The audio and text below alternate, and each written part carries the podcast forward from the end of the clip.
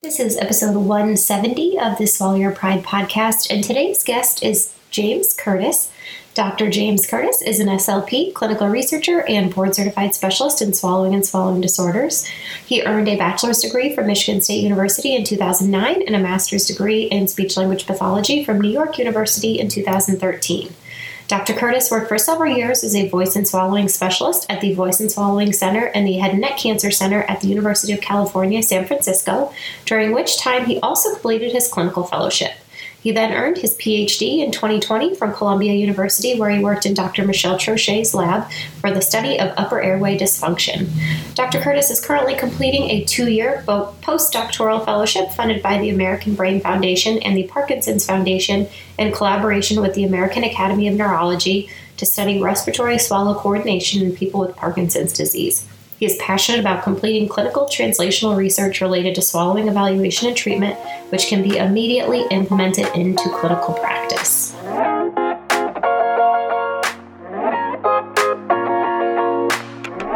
Welcome to the Swallow Your Pride podcast. I'm your host, Theresa Richard. I'm a board certified specialist in swallowing and swallowing disorders, a mobile fees business owner, and founder of the MedSLP Collective.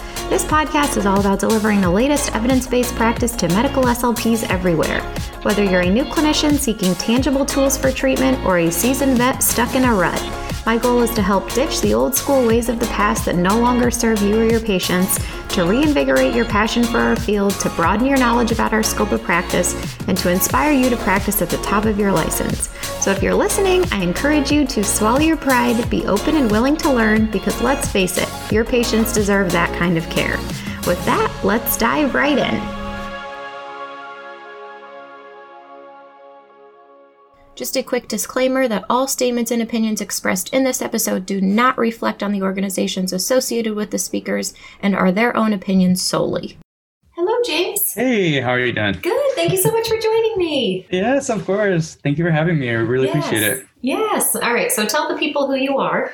All right. Yeah. My name is James Curtis. I am originally from Michigan, but I currently live in New York City. Um, I'm actually recording here in Michigan with my, my parents nearby. So um, if you hear any dogs barking, that's why. I graduated uh, from my master's in 2013 um, and then worked clinically for a few years out at um, the University of California, San Francisco. So in their voice and swallowing center and in their head and neck cancer center. So, you know, the kind of the perspective that I come at with things is very much from a an otolaryngology kind of department setting where most of my experience, um, about half my experience was in voice, the other half was in swallowing. And most of the swallowing experience was um, pretty much instrumental assessments with a lot of dysphagia planning and management planning for people to, um, you know, then go off to see their local SLPs. So we were a, a large referral center and we would kind of be tasked with performing pretty in-depth evaluations and trying to come up with pretty good treatment plans now I just finished my PhD and I'm currently a postdoc. And the type of research that I'm interested in is clinical research and clinical translational research, things that we can kind of immediately do and implement into clinical Beautiful. practice. Um, exactly. And so I also kind of have a rehabilitation lens to to a lot of this since that's um, since that is my background. Awesome. So that's a little bit about me. I love it. All right. Thanks so much, James. All right. So, what are we going to talk about today? Yeah. So, kind of all things fees related, um, ways that we can kind of enhance our endoscopic practice patterns to improve our ability to actually kind of interpret what it is that we're seeing on fees. Um, so, this, this uh, kind of topic that we'll be talking about is really kind of meant for people who are performing fees or who are obtaining fees videos and performing their own interpretation of it. Beautiful. All right. Where should we start? Um, we can start from the beginning. I'll share, if you'd like, I, I can share my screen and then um, I've got my notes. Sure. Yep. Let me give you permission there. All yep. right. Let me set this up quickly. Yeah, I mean, I think that we could probably just start from the beginning. Some of this is going to be a little bit more basic on the front end, but just to kind of get everyone on the same page. Um, as you, Theresa, and many of your listeners know, um, flexible endoscopic evaluations of swallowing or fees was originally popularized and um, originally published in the late 1980s by Dr. Susan Langmore. And you know, from the moment of its popularization through even today, um, as recent as a month ago, FEES has been frequently compared to and contrasted with video fluoroscopy. And this is because for a long time, fluoro was seen as kind of the quote unquote gold standard for swallowing assessment. Um, now, of course, you and I know that uh, that doesn't necessarily exist, this idea of a gold standard, because we know that these two exams provide pretty kind of unique and complementary information.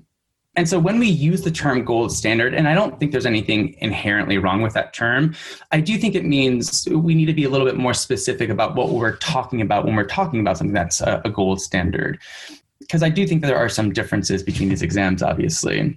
And so, what I'll start off talking about is some of the data that's actually made these comparisons between these two studies so that we actually know what are some of the advantages of FEES over fluoro. So there were about, you know, when I reviewed the literature in preparation for this talk, um, I think there were about 23 different studies that I was able to identify that compared FEES to fluoro. Um, a good chunk of these were studies that were non simultaneous meaning um, a FEES was done and then later the fluoro was done on the same patient or vice versa, um, with a little bit less of them being these simultaneous studies where FEES was done at the same time on the same patient um, as with fluoro. So, a few of these studies looked at swallowing kinematics specifically. So, when we say kinematics, that's just a fancy term talking about movement of swallowing structures. It's what we, it's the term that's used in, in um, movement sciences. Um, so, when we say swallowing kinematics, we're talking about how far structures are moving or how fast and kind of the timing and sequencing of these different movements. So I'm going to discuss one of those three studies briefly that looked at um, swallowing kinematics as seen on FEES and fluoro. And this was during a simultaneous study.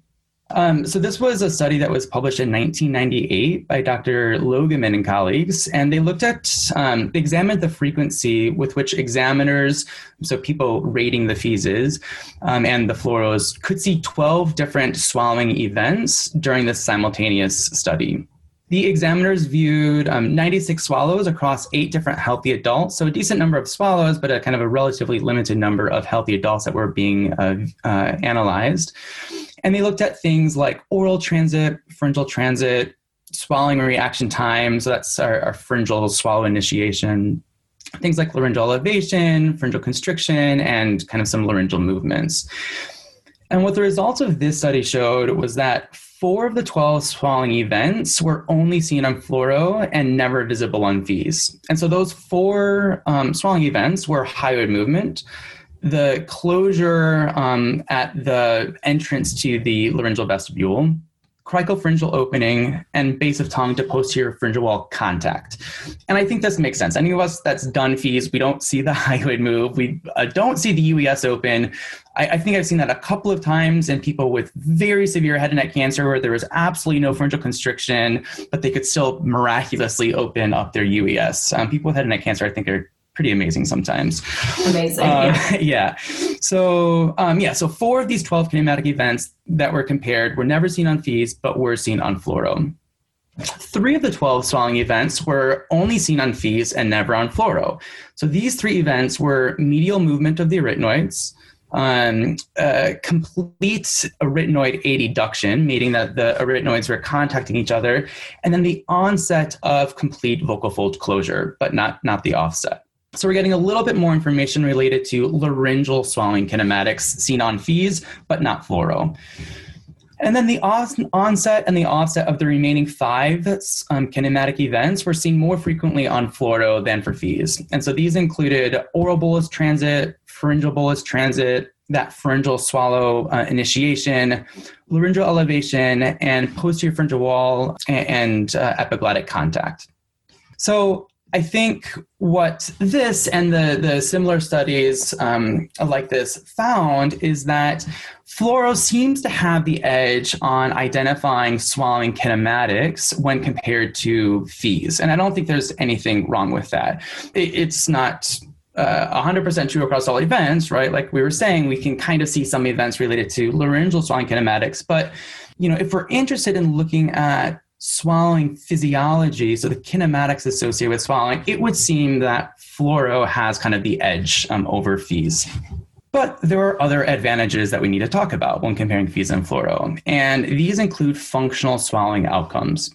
Um, so when I use the term functional swallowing outcomes, just as a bit of terminology, I'm thinking about things like swallowing safety and swallowing efficiency. And these are terms that are becoming a little bit more popular in clinical practice. Um, I, I, think it was really well laid out in uh, Dr. Kate Hutcheson's article um, outlining the digest scale where impairments in swallowing safety would indicate penetration and aspiration. Of course, is that safe or unsafe? That's a, another time for another topic. But and impairments in swallowing efficiency would be things like pharyngeal residue. Okay, so let's look at these these studies that compare FEES and fluoro on functional swallowing outcomes now. So there's about 17 studies that I identified of those um, simultaneous and non-simultaneous studies that compared FEES and fluoro on these functional swallowing outcome measures. And what we see is that in general, there's actually pretty good um, to excellent agreement between these two exams. Meaning, if we saw residue penetration or aspiration one exam, we were probably going to see it on the other type of evaluation too. This is a, a good thing. We want to know this. But when there was disagreement between FEES and fluoro, what we tended to see, what we tend to see in this uh, body of literature is that FEES tends to have the advantage. We are more likely to be identifying residue penetration and aspiration more frequently and maybe more severely on endoscopy than on fluoroscopy.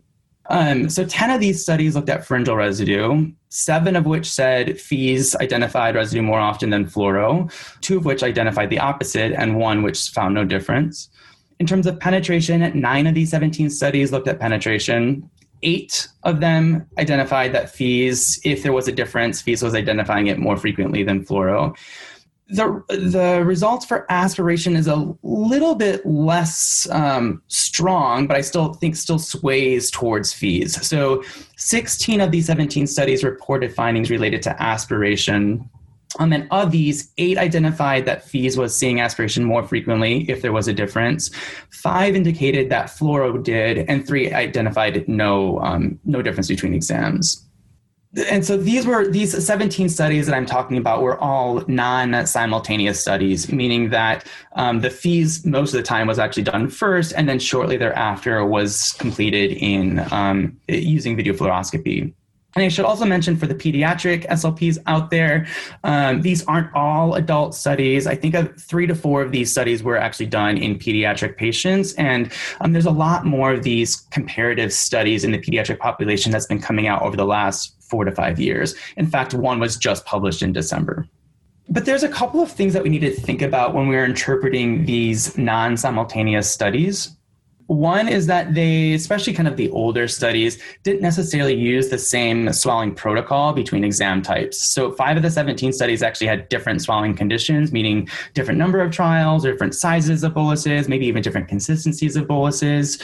You know, I there's also differences in the type of barium that was being used, especially in these older studies. So, you know, currently when people are performing video fluoroscopy, a lot of us are using ultra thin barium, which is a little bit more representative of things like water and milk.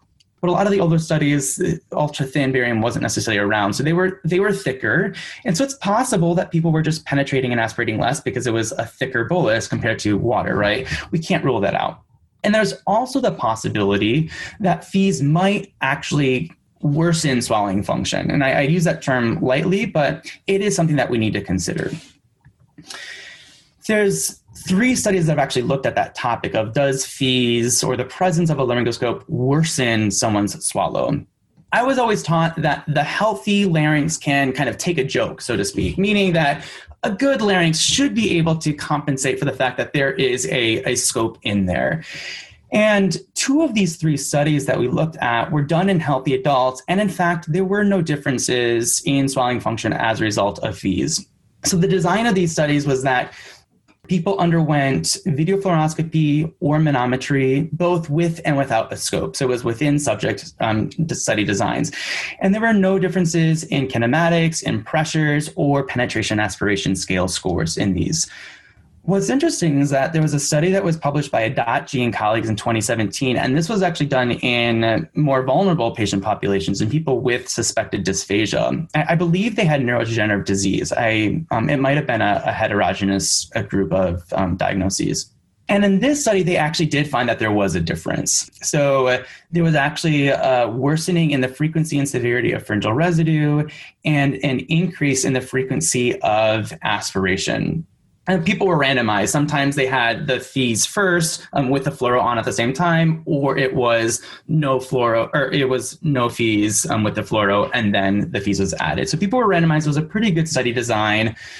And, you know, we, we need a lot more research. We can't use one piece of evidence to suggest something, but, you know, it does it's something that I have in the back of my head that maybe there's an influence there, but if there's an influence there, it's probably for people with dysphagia, and that in itself is pretty informative, I think. I guess so. What what's the implications of that then, James? Because when I think of that, I think of okay, so if it makes things worse, then are the recommendations to maybe falsely recommend a thickened liquid or a more restrictive diet or something like that? You know, I guess that's where we really, I, I think this is really valuable in, in how it leads our recommendations. Yeah, I think it it obviously is going to impact our impressions of their swallow. I think that if we're seeing that someone if we're if we're identifying that it seems as though people with dysphagia may be more susceptible to a change in their swallowing function as a result of the fees, I think that's informative, right? It's telling us uh,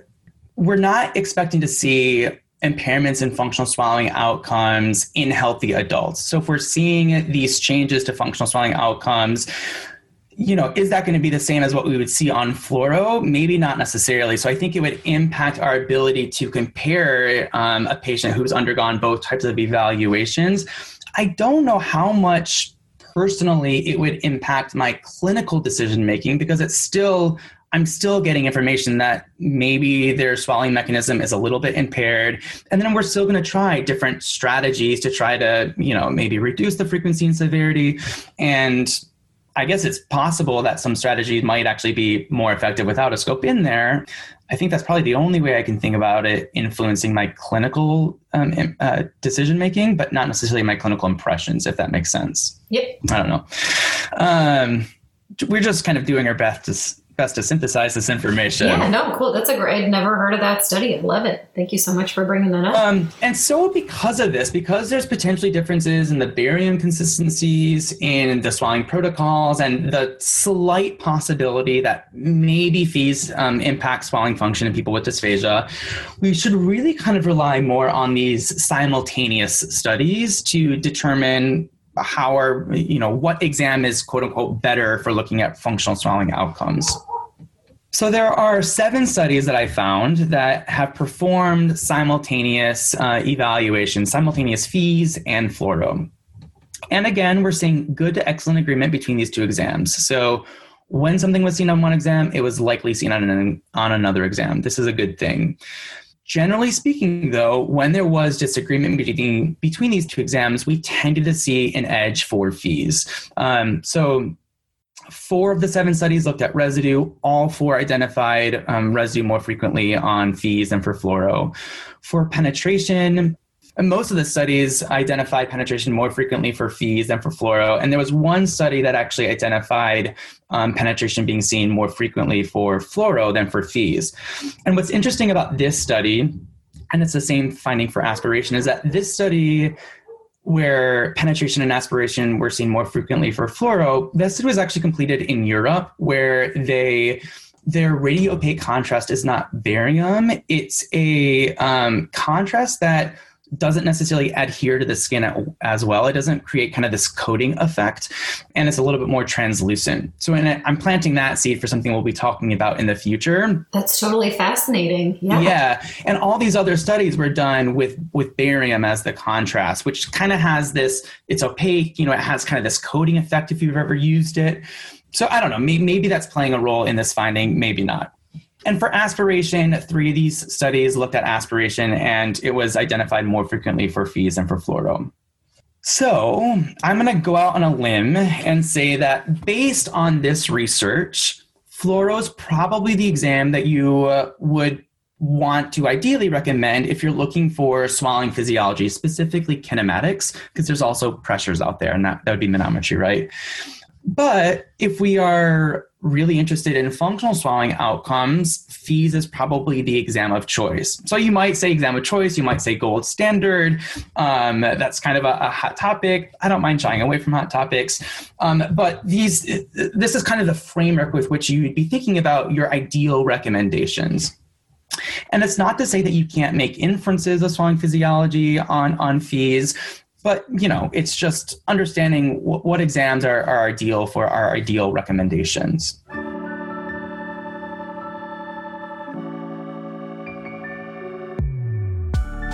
And while we are on the topic of FEES, I want to take a quick break to tell you about one of our wonderful sponsors, PatCom Medical. Are you trying to start a FEES program at your facility or are you thinking about going out on your own with mobile FEES? Here are two simple steps you should take right away.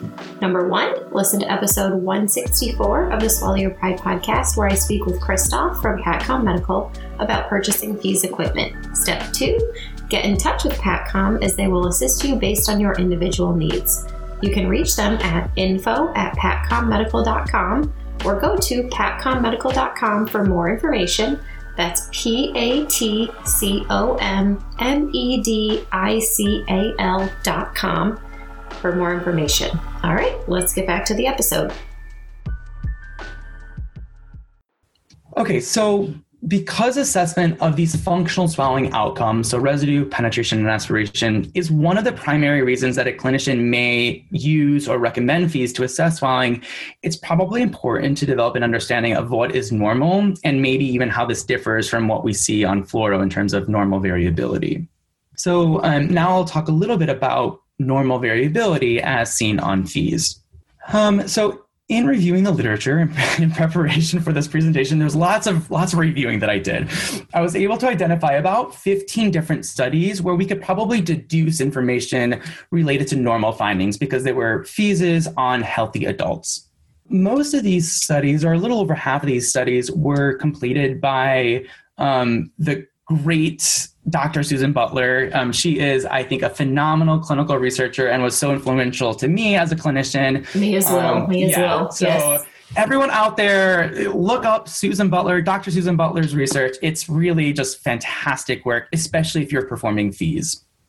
And about half of the other research were completed by equally amazing researchers and clinicians. So, uh, yes.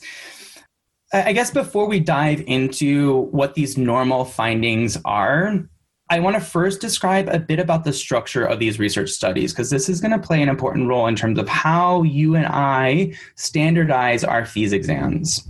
So these studies had a median sample size of about 30 adults, with some studies having as little as 15 adults, and other studies, one study in particular, having a little over 200 adults. About a third of them looked at healthy young adults, a third looked at healthy older adults, and a third looked at both healthy young and healthy older adults.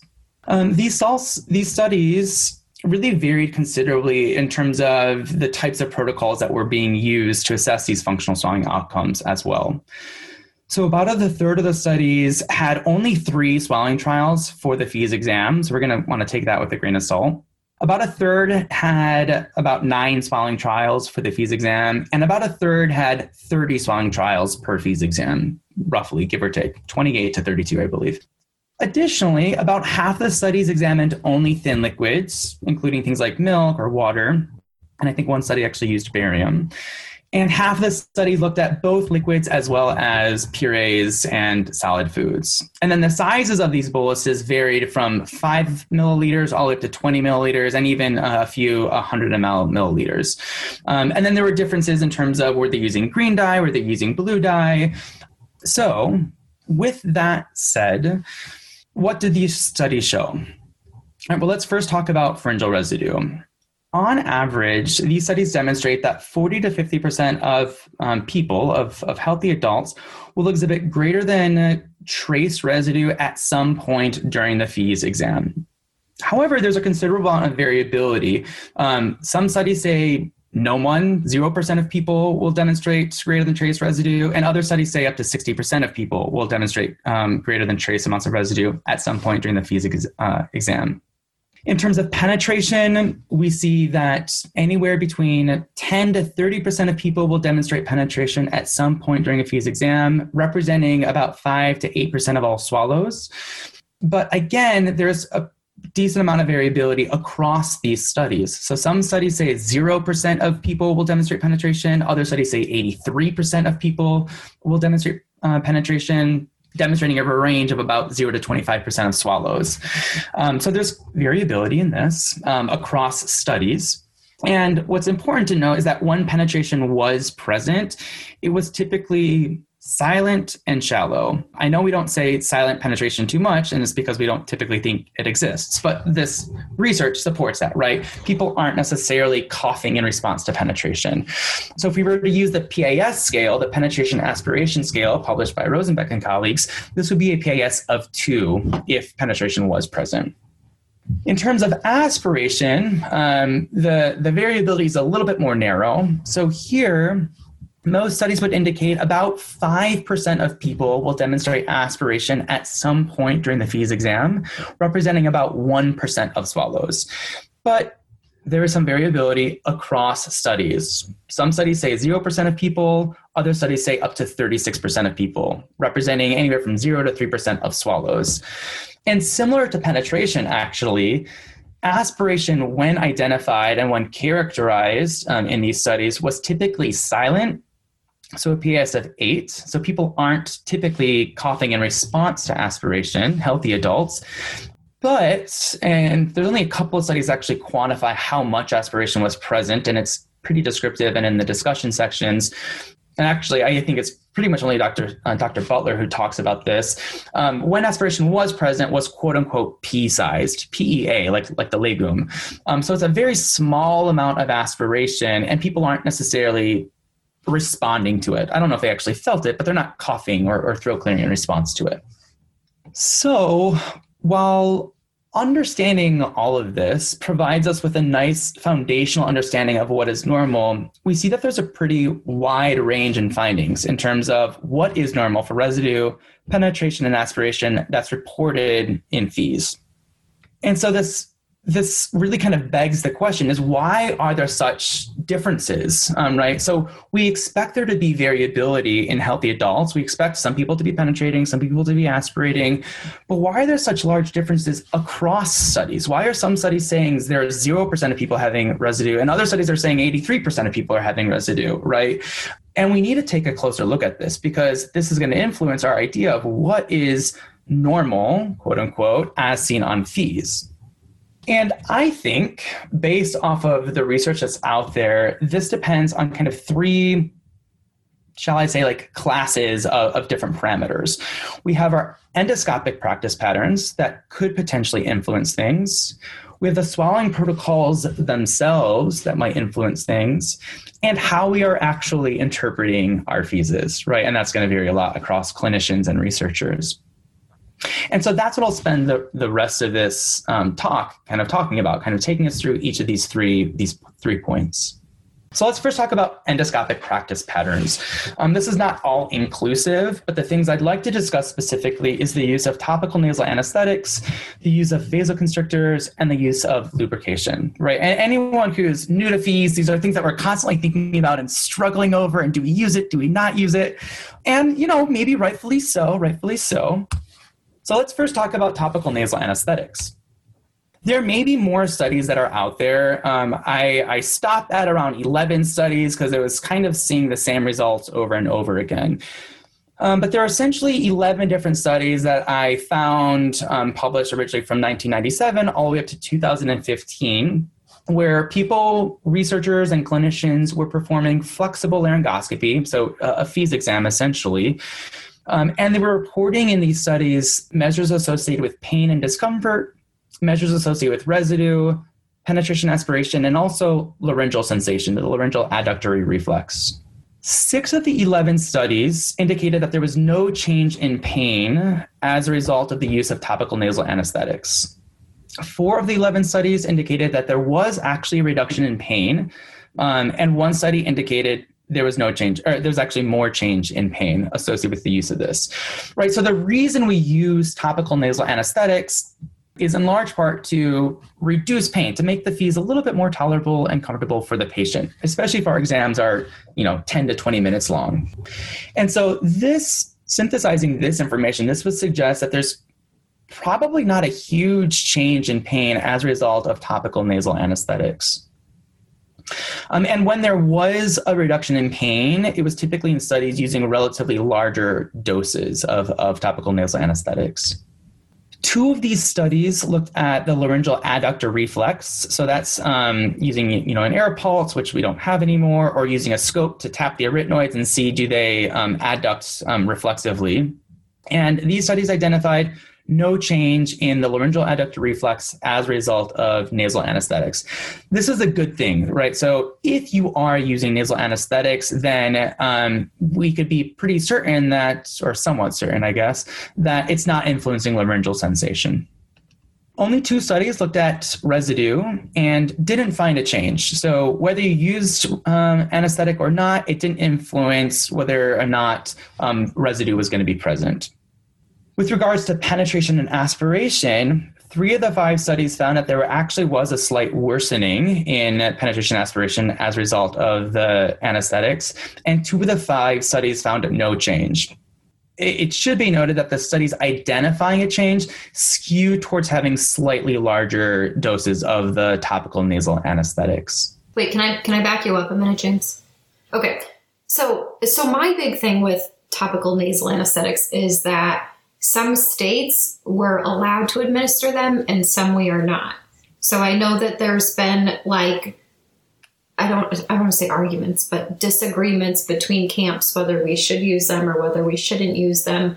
And people need to consider that we don't even have the power to administer them in some states. They have to be done by a doctor anyway. So I've been involved in some conversations where, you know, people have advocated so hard for getting them because they need you know, a doctor or a nurse to administer them because we're not allowed to, and then you present this data anyway. So is it really worth right. beating down that door to begin with? Theresa, I think that's I think that's such an important point, you know, and as a as a individual who's trying to present this to you in a somewhat neutral fashion as, as yeah. a researcher, um, I'm I'm trying not to be biased in a lot of the language that I'm using, and I was trying not to be biased in the systematic reviews that I was essentially completing.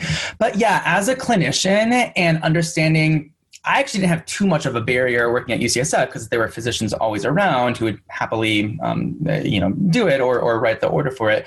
But um, clinically, this this makes it a lot more feasible if topical nasal anesthetics isn't really influencing things that much in terms of pain and maybe making things worse in terms of airway invasion. This is a good thing, the fact that um, we don't necessarily need it, right? Because it's just one less thing we actually have to worry about. And so I think that's a very important observation. When I was working in the nursing homes in New York, it was a big deal because it was just made it one more thing that, you know, we needed to have doctors involved in it. And I really, I don't like to give away our power, quote unquote. Like, this is right. within our scope of practice. This is something we are 100% fully capable of doing on our own. Yeah. And then, you know, then you start bringing more hands into the pot for what the data shows is really no good right. reason whatsoever. Yeah, preach. Yeah, I, you know, when I when I was at UCSF at the time, we, you know, we were using topical nasal anesthetics in a less standardized fashion, um, but also tended to skew towards using it more often rather than less often. And I'm not there anymore, so I don't want to speak to what they're doing now. Um, I, I think they might have changed. But so so when I started off my career as a clinician, I had the luxury, I don't know if it was a luxury, um, of using it. And then when I transitioned to my PhD, where I was working in a clinical research lab, performing FEES every day or, or supervising FEES every day, we were not at a medical center, so we weren't performing it with topical nasal anesthetics. And at first, I was a little hesitant. I was like, how is this going to go? And so I'm you know, speaking to all the clinicians out there who are used to using topical nasal anesthetics, um, it might feel a little scary to kind of let go of. But I will tell you, it was not long after abandoning it because I had to that I was not seeing any differences in um, swallowing or in the the comfort of the evaluation. So, you know, the, I think the data kind of speaks for itself in, in that case. And I think you know, what I've done here is synthesize a lot of research for you all, but it does also kind of vary from patient to patient. So there might be patients where it is actually pretty helpful, but by and large, it doesn't seem to impact most people most of the time for most of these outcome measures. Okay, so then the next practice pattern I'd like to talk about is the use of vasoconstrictors, which we use because we want to try to open up the nasal cavity, the nares, to try to maybe make it more comfortable for the patient, and also have an easier time passing the scope through their nose and into their pharynx. So there's less data that's that's looked at this, five studies that I identified. And so these were again looking at, them within the context of either a FEES or just a more general flexible laryngoscopic evaluation. Um, and they also looked at things like pain, discomfort, residue, penetration, aspiration, and the laryngeal adductor reflex, with and without the use of a vasoconstrictor. So let's kind of go through those outcome measures again. Two of these five studies indicated no change in pain, two studies indicated less pain, and one study indicated more pain. So maybe vasoconstrictors, if uh, it seems as though vasoconstrictors don't really help with pain. It's possible there might be a small improvement in pain, but not likely. Only one study looked at laryngeal sensation and there was no change. It's hard to make a conclusion with one study, but it would appear as um, it doesn't. And theoretically, I don't understand why it would. So I think this this makes sense. Only one study looked at um, the use of vasoconstrictors and its influence on pharyngeal residue, and there was no change. And I think that makes sense. Why? Why would it? And only one study looked at penetration and aspiration, and again, no change. So this would suggest that if you're using vasoconstrictors, probably not going to influence functional swallowing outcomes. That's a good thing if you're using it, but it doesn't seem to you know influenced um, pain and discomfort of the evaluation so why would you use it um, so it's kind of a similar discussion as the topical nasal anesthetics and to kind of you know Theresa to speak to your previous point it's just one extra potential barrier that we might not need to place in front of ourselves so so there we have vasoconstrictors. What, what do you think about what do you think about the placebo effect for this stuff, James? I mean, you know, a, a lot of these studies when they are uh, a lot of these are actually pretty nice well designed studies. Um, you know they're double blinded randomized crossover studies with the use of things like saline as opposed to an actual vasoconstrictor so they are in these study designs including the use of really a placebo. Some of them have nothing but some of them are saline which act as a placebo and they're not finding any difference. So were they were they telling them like we're going to administer something to help with pain or because I, I feel like if I just heard that I have patients that would be like, "Oh, wonderful!" Like, yeah, that is a that's actually a really good point. I know some of the studies. Yeah, boy, you're you're quizzing me right now. I know some of the studies. The the physicians, um, because I think a lot of these were done for um, just kind of more general laryngoscopic evaluations and not FEESes. Um, and so the physicians performing the FEESes, I know in a few of these studies were blinded. So they didn't know what was being administered. And in fact, they didn't administer it. A separate physician would administer it. Then they would come in and perform the evaluation. And I honestly don't remember if the patients were, um, although four of these five studies that I'm looking at um, was a double blinded randomized crossover. So I'm assuming the double blinded would mean the person performing it and also the patient. Um, so I, I, feel pretty confident saying the patient was was blinded as to what was being given not as did they know one was going to be a placebo and one was not? That i'm not 100% sure but they didn't know what was being given to them uh, I'm, I'm assuming for most of these studies based off of the design. But yeah because I, I, I think that's a really good point. I think like when you do this placebo and you're like oh this is gonna like make it feel a lot easier yeah. like i think there's something to be said for that. Uh, i don't know if the studies provided that detail regarding what was said to the patient, like, oh, this is meant to do X, Y, and Z.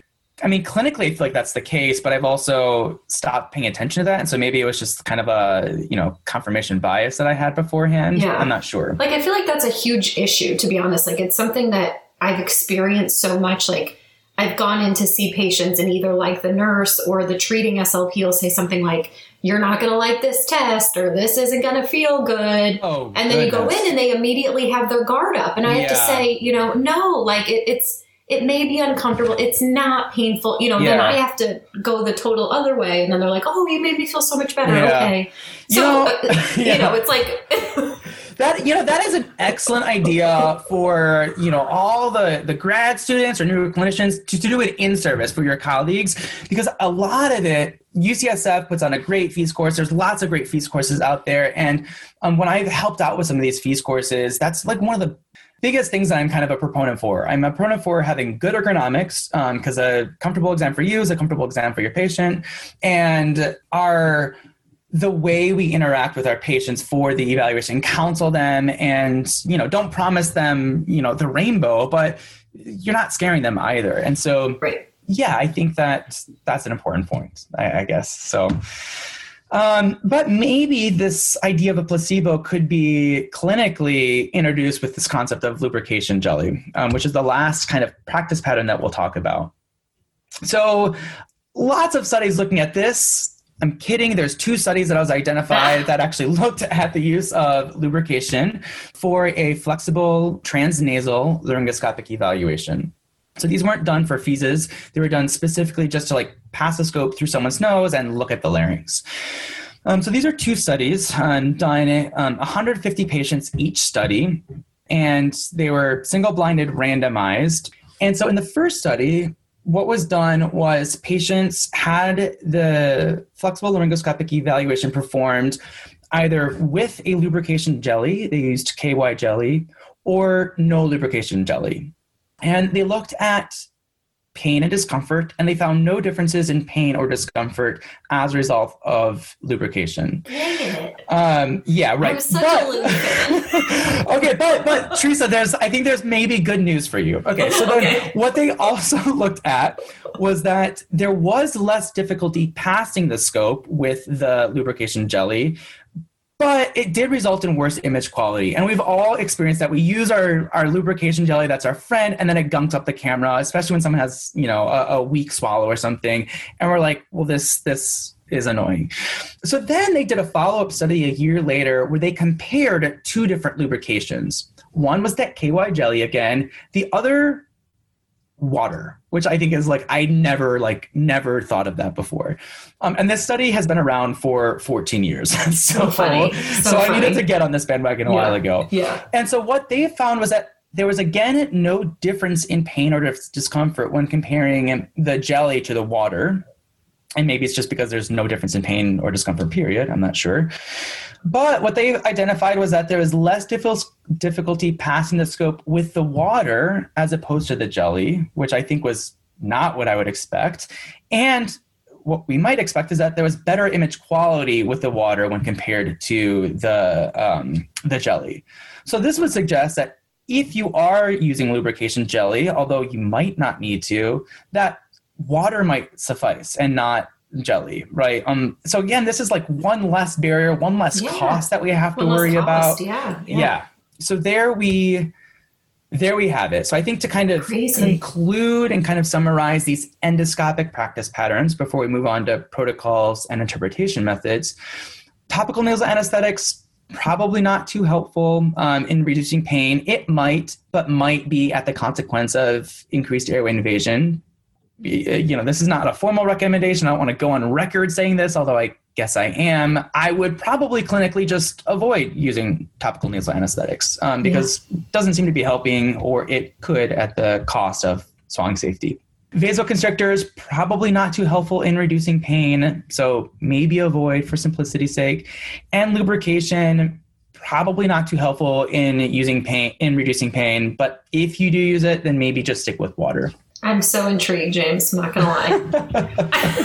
well, give it a go. Give it a go. Um, we're still not performing FEESes here, um, yeah, but hopefully, yeah. hopefully we can start again soon. I think I just, I'm so intrigued by it. I really think the placebo effect too. Like I'm just so curious of how like how the information's presented and things yeah. like that too. And just I just know for myself, like whenever I go in for medical procedures or anything, and you know what they say to you you're going to feel like just makes such a huge difference it, it, really does. Now Theresa i have in our lab we we you know we have lots of graduate interns we have clinical fellows in our lab and uh, when people go to FEES courses they are all about using lubrication jelly when they get back.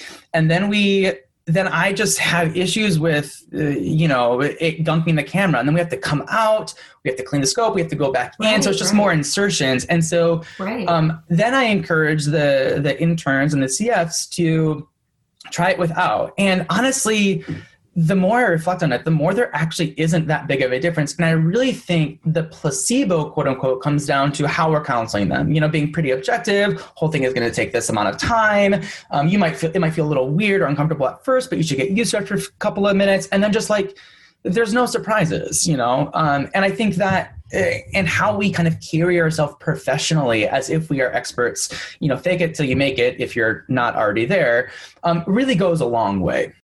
And I think this is a great place to end. Next week, James will be back to talk more about the influence of swallowing protocols, interpretation methods, and the need to standardize the performance and interpretation of FEES to maximize clinical outcomes.